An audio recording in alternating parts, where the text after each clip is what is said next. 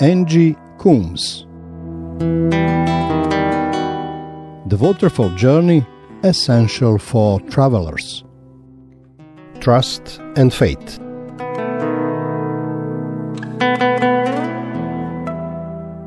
This has been a time of great shock in our nation. Of course, we have known it was coming, but that has not lessened the shock of the death of our beloved Queen Elizabeth.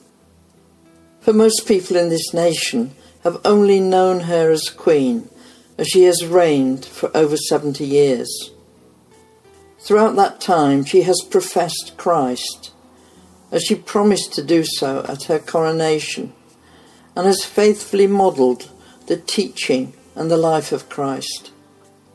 Times of great change in earthly realms afford opportunities for the devil and the dark forces of the heavenly realms to advance if we leave voids and gaps. Thus, the death of the Queen and the seismic shift that that represents in both temporal and spiritual realms demands reflection and prayer. We are choosing beings. We can choose what or who we put our trust in. Trust is the decision and the action of taking a risk in another person or thing.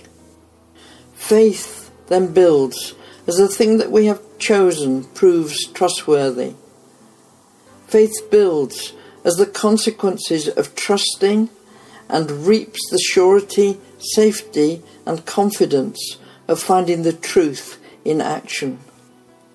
Not everybody chooses wisely what to trust. Wisdom is needed. We have learnt in the waterfall journey that God has a story and He has invited us to bring our story into His. He has plans and purposes and we have our part to play in them. As we abide in the presence of the Father, he wants us to trust Him absolutely. But it's a two way street. He wants to trust us too with our part in His story and to trust us with how we will accomplish that calling. Queen Elizabeth chose to trust God and she played her part and accomplished her role for the kingdom of God, faithfully upholding the ways of Jesus. What is remarkable in all the tributes that are being made to the Queen is her faithfulness in standing for duty, devotion, and diligence throughout her reign. There is not a dissenting voice. Queen Elizabeth was universally respected, and it was the light of her very being that impacted her people and the nations around the world. Where did the light come from? At her coronation in June 1953, she made three solemn promises to govern appropriately, to maintain justice, and to profess Christ. On Christmas Day in 1952, the Queen asked, Pray for me that God will give me wisdom and strength to carry out the solemn promises I shall be making, and that I may faithfully serve Him and you all the days of my life.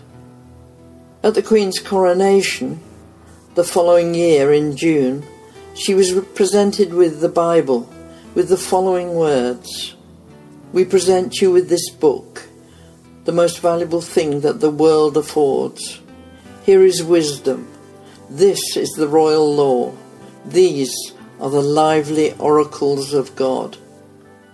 And in her Millennium broadcast, at Christmas 2000, she said, To me, the teachings of Christ and my own personal accountability before God provide a framework in which I tried to lead my life. This led to Liz Truss in her address on the death of the Queen, saying, The Queen was the rock on which modern Britain is built. Queen Elizabeth was a rock because she was modelling the rock of Jesus Christ to the nation. She lived out her faith.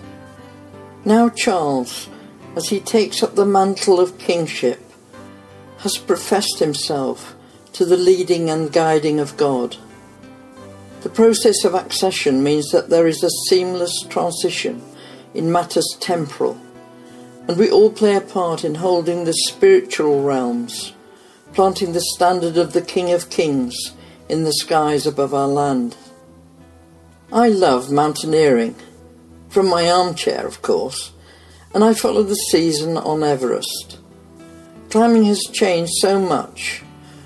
This year there was a record number of summits Many of those who climbed had very little experience, but mountaineering now is about fixing ropes to the summit, and many climbers have one or two Sherpas to support them to the top, with limitless oxygen. Still, deaths happen. Ropes are renewed year by year, but in snow and ice it is often difficult to tell which is an old rope and which is the new. Many deaths have occurred over the years when mountaineers have chosen to put their trust in the wrong rope. God is not a survival rope. Following Jesus, living in the presence of the Father, putting our trust in the nature, the Word, and the character of God, we put our trust in the fact that He is present, both all seeing and involved in the very fabric of our lives. He has power.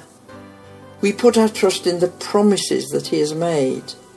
He has command of the big picture, and He is alive to the present moment, amazingly knowing where each of us is, and our needs, our hopes, and our dreams. He knows He has plans and purposes to do us good and not to do us harm, to fulfill His purpose through us. Are we going to trust Him with all we have and all we are? I had a great talk with my grandson this week in which he asked, Is God alive? It's a great question to which we need to be able to say with absolute surety, Yes, Jesus lives. Martin Luther was observed in a time of trouble, tracing on a table with his finger, He lives he lives. What marks down the sort of Christian we turn out to be is whether we believe in the livingness of God or whether he is just a character in a good book. Jesus is alive. How does God come alive for you? Jesus says in John 14, I and my Father are one. Obey my commands, and we will come and make our home with you. Jesus says that the Holy Spirit will relay everything that he wants to teach us.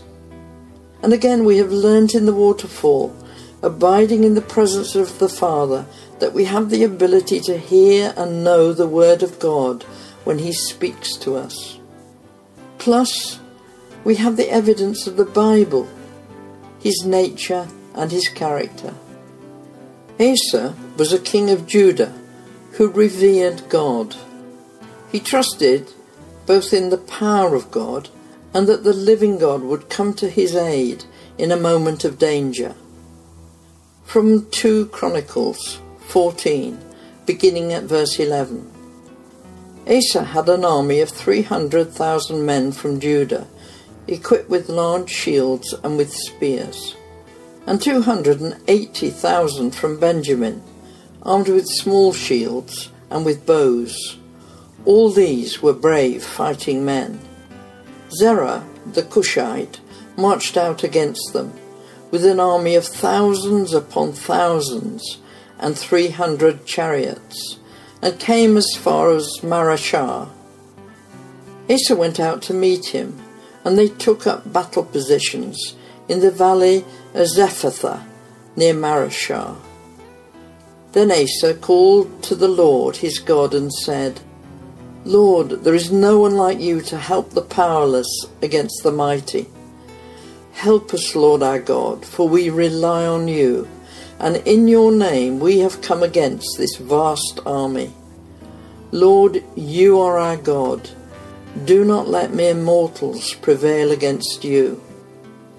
The Lord struck down the Cushites before Asa and Judah the Cushites fled, and Asa and his army pursued them as far as Gerar. Such a great number of Cushites fell, they could not recover. They were crushed before the Lord and his forces. The men of Judah carried off a large amount of plunder. They destroyed all the villages around Gerar, for the terror of the Lord had fallen on them. They looted all these villages, since there was much plunder there. They also attacked the camps of the herders and carried off droves of sheep and goats and camels. Then they returned to Jerusalem. Asa believed in the aliveness of God to do something now. He puts God between himself and the problem, God between his forces and the enemy. What was needed was an army, and that's what they got. The Cushites were defeated by the Lord and his forces. The army of Judah and Asa carried off the plunder. One man's righteous prayer affords much. We can learn and do this too, to put our trust in God, to put Him between us and our difficulties, to look to Him for His outcome. In the relationship with the Father that is open before all of us, trusting and obeying, He will build our faith in who He is. And when we believe what He says in His Word, His nature, and His character, we will see His truth in action. He is alive, listening, present wherever you are. With the living God between you and the problem, can you doubt the outcome?